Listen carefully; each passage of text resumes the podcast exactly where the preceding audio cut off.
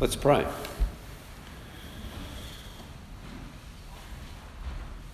Father, help us now as we open up this letter to the Philippians once again to be shaped by it, and especially that our minds might be shaped by it. The way we approach life might be shaped by what we read here today.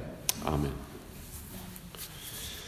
Well, this is a sermon today about the Christian mindset. Mindset is a powerful thing. Your mindset is the way your mind is set, the assumptions and the attitudes that it operates by, the rails it runs along, the goals it pursues, the things it values, the models it imitates.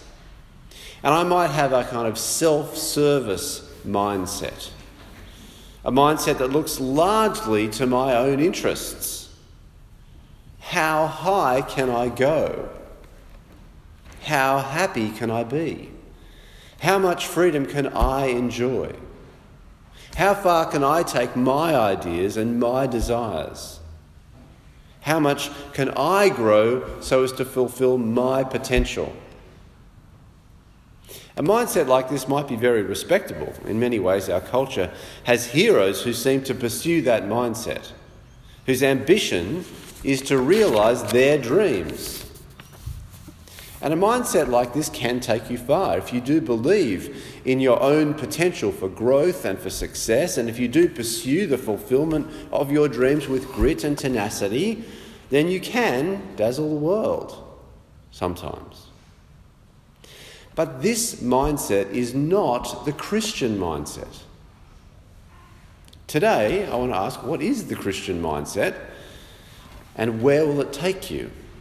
And I want to look at that reading from Philippians as we do that. There are three elements of the Christian mindset that I think we do find in our New Testament reading from Philippians. They are humility, the interests of others, and an ethic of service. We're in this section of Philippians where Paul is setting out the pattern of life that he wants for the Philippian Christians, the one he wants them to value and honour and pursue. Beginning in chapter 1, verse 27, he says, "Whatever happens, conduct yourselves in a manner worthy of the gospel of Christ." And our passage today, chapter 2, 1 to 11, continues to fill out what conduct worthy of the gospel of Christ is. Chapter 2, 1 to 4 is a plea from Paul. Make my joy complete. Paul, if you've been with us for the last few weeks, you'll know that he's already given reasons for rejoicing, that he does have joy despite him being confined to jail and facing an uncertain future. In chapter 1, verse 18, he says the good news is advancing, even while he's in jail. Christ is preached, he says. And because of this, I rejoice. In 1:19, he says whatever happens to him, he also rejoices because he knows he'll be helped by others' prayers and by the Spirit of Jesus to glorify God and to receive salvation. And so he says, I'll continue to rejoice, for I know that what has happened to me will turn out for my deliverance. And now he wants the Philippians to give him a third reason to rejoice. Chapter 2, verses 2 and 3, make my joy complete by being like-minded, having the same love, being one in spirit and of one mind. This is the gift that he's hoping to receive from the Philippians, the news that they share together in a common mindset, a common attitude. And the mindset that he wants them to share in features a humble concern for the interests of others. So, verses 3 and 4, do nothing out of selfish ambition or vain conceit. Don't ask, will this help me to get ahead? Don't ask, does this make me look good? Don't ask, is this beneath my dignity? Rather, says Paul, in humility, Value others above yourselves. Pride says, I am more important than those people. My business is more important than their business. It has priority. My ideas deserve more attention because, frankly, they're better. Because I am more important than those people. That's pride. But humility says, I am not more important than those people. And their interests have a real and compelling call upon my attention. Value others above yourselves, not looking to your own interests, but each of you to the interests of others. This humble concern with the interests of others produces an ethic of service. The Christian mindset points us to acts in mutual service, to serve one another in love, as we read in many other places in the New Testament. Here's one, Galatians 5:13. Do not use your freedom, Christian, to indulge the flesh. Rather, serve one another humbly in love. Paul in Philippians goes on in the next little bit to set out Jesus Christ, as the great source of that ethic and the great model for it in the verses 5 to 11. And this passage shows us Christ's mindset, and it shows us where it took him. So let's think about, where will the Christian mindset take you? Let's begin by looking at where it took Jesus himself. Verse 5, in your relationships with one another, have the same mindset as Christ Jesus, who, being in very nature God, did not consider equality with God something to be used to his own advantage. Rather, he made himself nothing. Jesus emptied himself. He poured himself out. He made himself nothing. It wasn't about him. It was about others. It was about us, in fact. His priority wasn't to enjoy for himself the blessedness of divine life, as if being God meant self-contemplation, self-satisfaction, self-fulfillment, self-enjoyment. Christ used his divinity to serve his Father and his wayward creatures.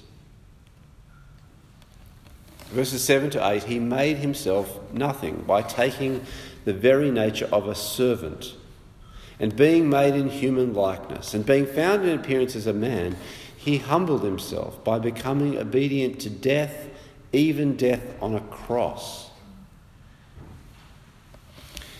There we see humility. There we see the interests of others put first. There we see service. Service to the point of giving up his life in a shameful and painful death. And this obedience to death on a cross was not merely an example of a willingness to suffer humiliation and death. It was that. But it was not just an example. It was a productive, purposeful, successful achievement. Jesus' death did something. It was for something. It was not a gesture. It was a game-changing accomplishment. And each Sunday when we have communion, we have a few Bible verses for preparation for the Lord's Supper, and I try to pick verses that point to the achievement of Jesus' death. And so the first one on that list is from 1 Peter 2:24. He himself bore our sins in his body on the cross, so that free from sins we might live for righteousness. By his wounds you have been healed. For our sins, they don't just float away and dissolve. All the ways we fall short of who we could be and who we should be endure. These things endure until they are dealt with, one way or another. Until they're dealt with, they drag us down to death, to hell. Those malicious thoughts, those lying words, those selfish ambitions, that proud and quick anger, that unkindness or laziness or the manipulation of others we do without even seeing it almost. God's judgment on this needs to be met. And our natures need to be forgiven. They need to be cleansed and healed and renewed. And Jesus didn't have to come to our aid in this, but he did. He himself bore our sins in his body on the cross. That's where our sin was dealt with. God the Son met and dealt with the judgment of God for us. He met and dealt with his own judgment upon us, his wayward creatures. By his wounds, you have been healed. Ransomed, healed, restored, forgiven, says the hymn, Praise my soul, the King of heaven. If Christ's mindset took him to death on a cross in service of us who are unworthy sinners, where will this mindset take you and I? You and I might ask, who can I pour myself out for? Perhaps it's easiest to think about doing this for our families, and seeing it's Father's Day, let's acknowledge that many fathers empty themselves for their families. They work to provide where they can. They seek to be an anchor for family life, a rock that stands firm. They encourage children. They listen to them. They tick off lists. They taxi people round. They neglect their hobbies and interests. They abandon their old dreams. They say no to opportunities in order to see their families flourish.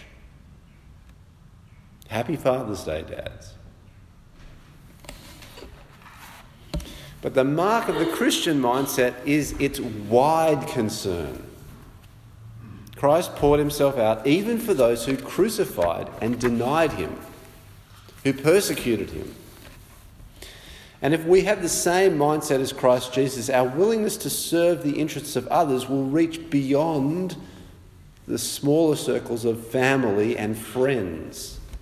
It will reach at least to our fellow Christians, who may be quite different from us, who may be quite hard to serve. But Paul's plea is precisely that those in the Philippian churches would value one another above themselves, each looking to the interests of the other.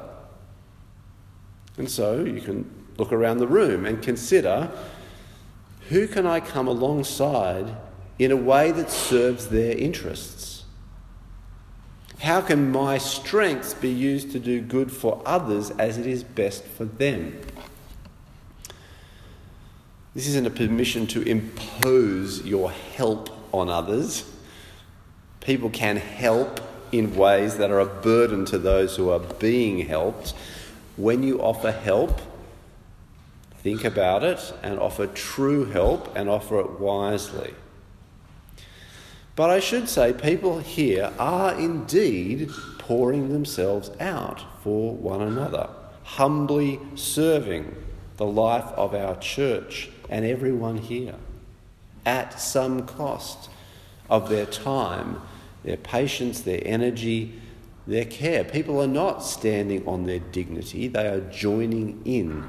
They are taking direction. They are getting their hands dirty and getting on board. And there's not an obvious reward in committing to a rostered task where you have to turn up and do it, even if you don't feel like it on the day. There's not an obvious reward in committing to a ministry team, to a church council subcommittee.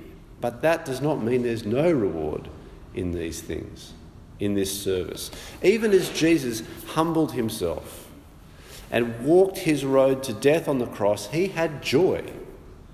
There's a couple of moments where that leaks through. Luke 10:21, Jesus welcomes his disciples back from their mission, and Jesus, full of joy through the Holy Spirit, said, I praise you, Father. There was great joy in what Jesus was doing in his humbling and service. John 4:32, after he speaks to the Samaritan woman at the well, he says to his disciples, I have food to eat that you know nothing about. Hebrews 12:2, for the joy set before him, Christ endured the cross, scorning its shame, and sat down at the right hand of the throne of God. This secret joy is the joy of pleasing God. The joy of serving the God of righteousness and love and grace and holiness. The God who exalts those who humbly serve others. And if Christ had joy in his Father had joy in him. And God's joy in Christ is seen in verses 9 to 11 of our passage. Therefore God exalted him to the highest place and gave him the name that is above every name, that at the name of Jesus every knee should bow, in heaven and on earth and under the earth, and every tongue confess or acknowledge that Jesus Christ is Lord, to the glory of God the Father.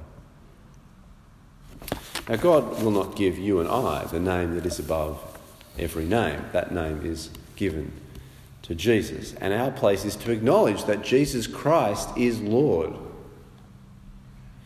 But there is an exaltation for us too. The resurrection. The resurrection to eternal life. 1 Corinthians 15:52, the trumpet will sound. The dead will be raised imperishable and we will be changed. We will enter glory. We will have our heads lifted up. We will be exalted in our own way. Whose pattern of life shapes your mindset? There are many people you might take as an example and a model. If it's Elon Musk or Steve Jobs, if it's Michelle Obama or Angela Merkel, whoever you model yourself on and think, that's the way I want to be, that mindset is a powerful thing and it will shape your life. Let your hero of heroes be Jesus Christ. And measure all your other heroes against him. Make his mindset your master mindset that you seek to shape your relationships by. Those elements of humility, the interests of others, an ethic of service, and a delight in serving God. Let's pray.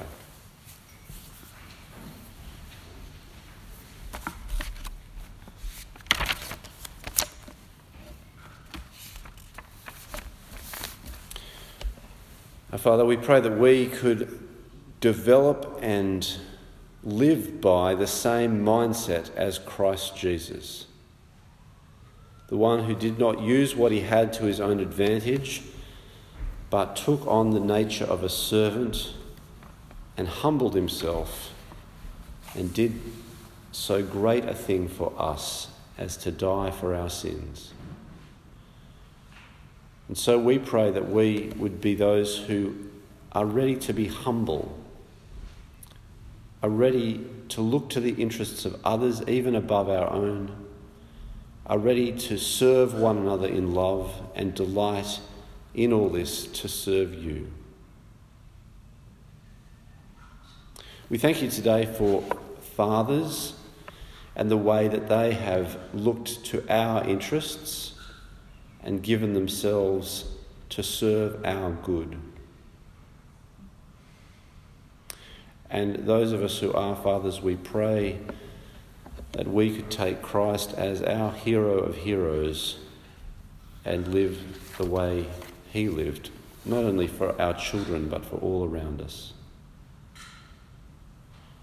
And so we pray, Lord, that we would come at last to the exaltation that you have for all that humble themselves, that we would enter your kingdom, that we would share in Christ's glory, that we would come to the resurrection of the dead.